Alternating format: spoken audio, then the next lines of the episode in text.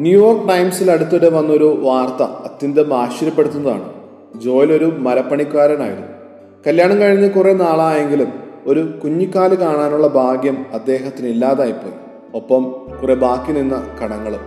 ഇതെല്ലാം ജോലിനെ വല്ലാതെ അലട്ടിയെങ്കിലും എല്ലാത്തിനും തന്റെ ഭാര്യയായ റോസ്ലിൻ ഉണ്ടായിരുന്നു ധൈര്യമായിട്ട്. പണി കഴിഞ്ഞു വരുന്ന ജോലിനോട് കുശലം പറയാനും കൊന്തു ചൊല്ലി പ്രാർത്ഥിക്കാനും റോസ്ലിൻ സമയം കണ്ടെത്തിയിരുന്നു. അങ്ങനെയിരിക്കെ ജോലിന്റെ ഏക ആശ്രയമായ ജോലി നഷ്ടപ്പെടുകയാണ്. അത് അദ്ദേഹത്തെ വളരെയധികം തളർത്തി. മനമെടുത്ത അദ്ദേഹം ജീവനൊടുക്കാൻ തന്നെ തീരുമാനിച്ചു. അതും താൻ ജോലി ചെയ്ത സ്ഥലത്ത് വെച്ച് തന്നെ ആവണമെന്ന് അദ്ദേഹം ഉറപ്പിച്ചു. റോസലിൻ ജോയലിന്റെ മട്ടും ഭാവത്തിന് എന്തോ പന്തികേട് തോന്നി. പക്ഷേ ജോയൽ ഒന്നും പറയാൻ കൂട്ടാക്കിയില്ല. അങ്ങനെ പതിവ് പോലെ ജോയൽ വീട് വിട്ടിറങ്ങി പുതിയ ജോലിക്കെന്ന പേരിൽ. തകർന്ന മനസ്സോടെ അദ്ദേഹം തന്റെ പഴയ പണിസ്ഥലത്തിന്റെ പടികൾ ചവിട്ടി. നാല് നിലയോളം വരുന്ന കെട്ടിടത്തിന്റെ ടെറസിലെത്തി.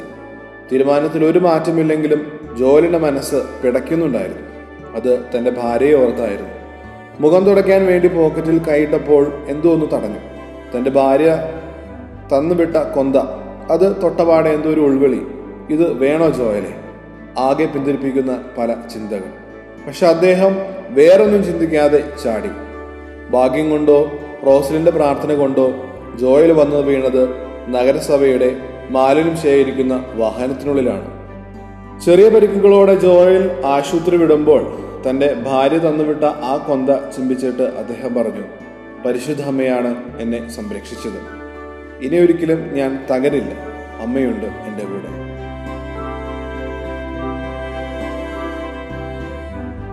you are listening to heavenly voice from Carrie Seat.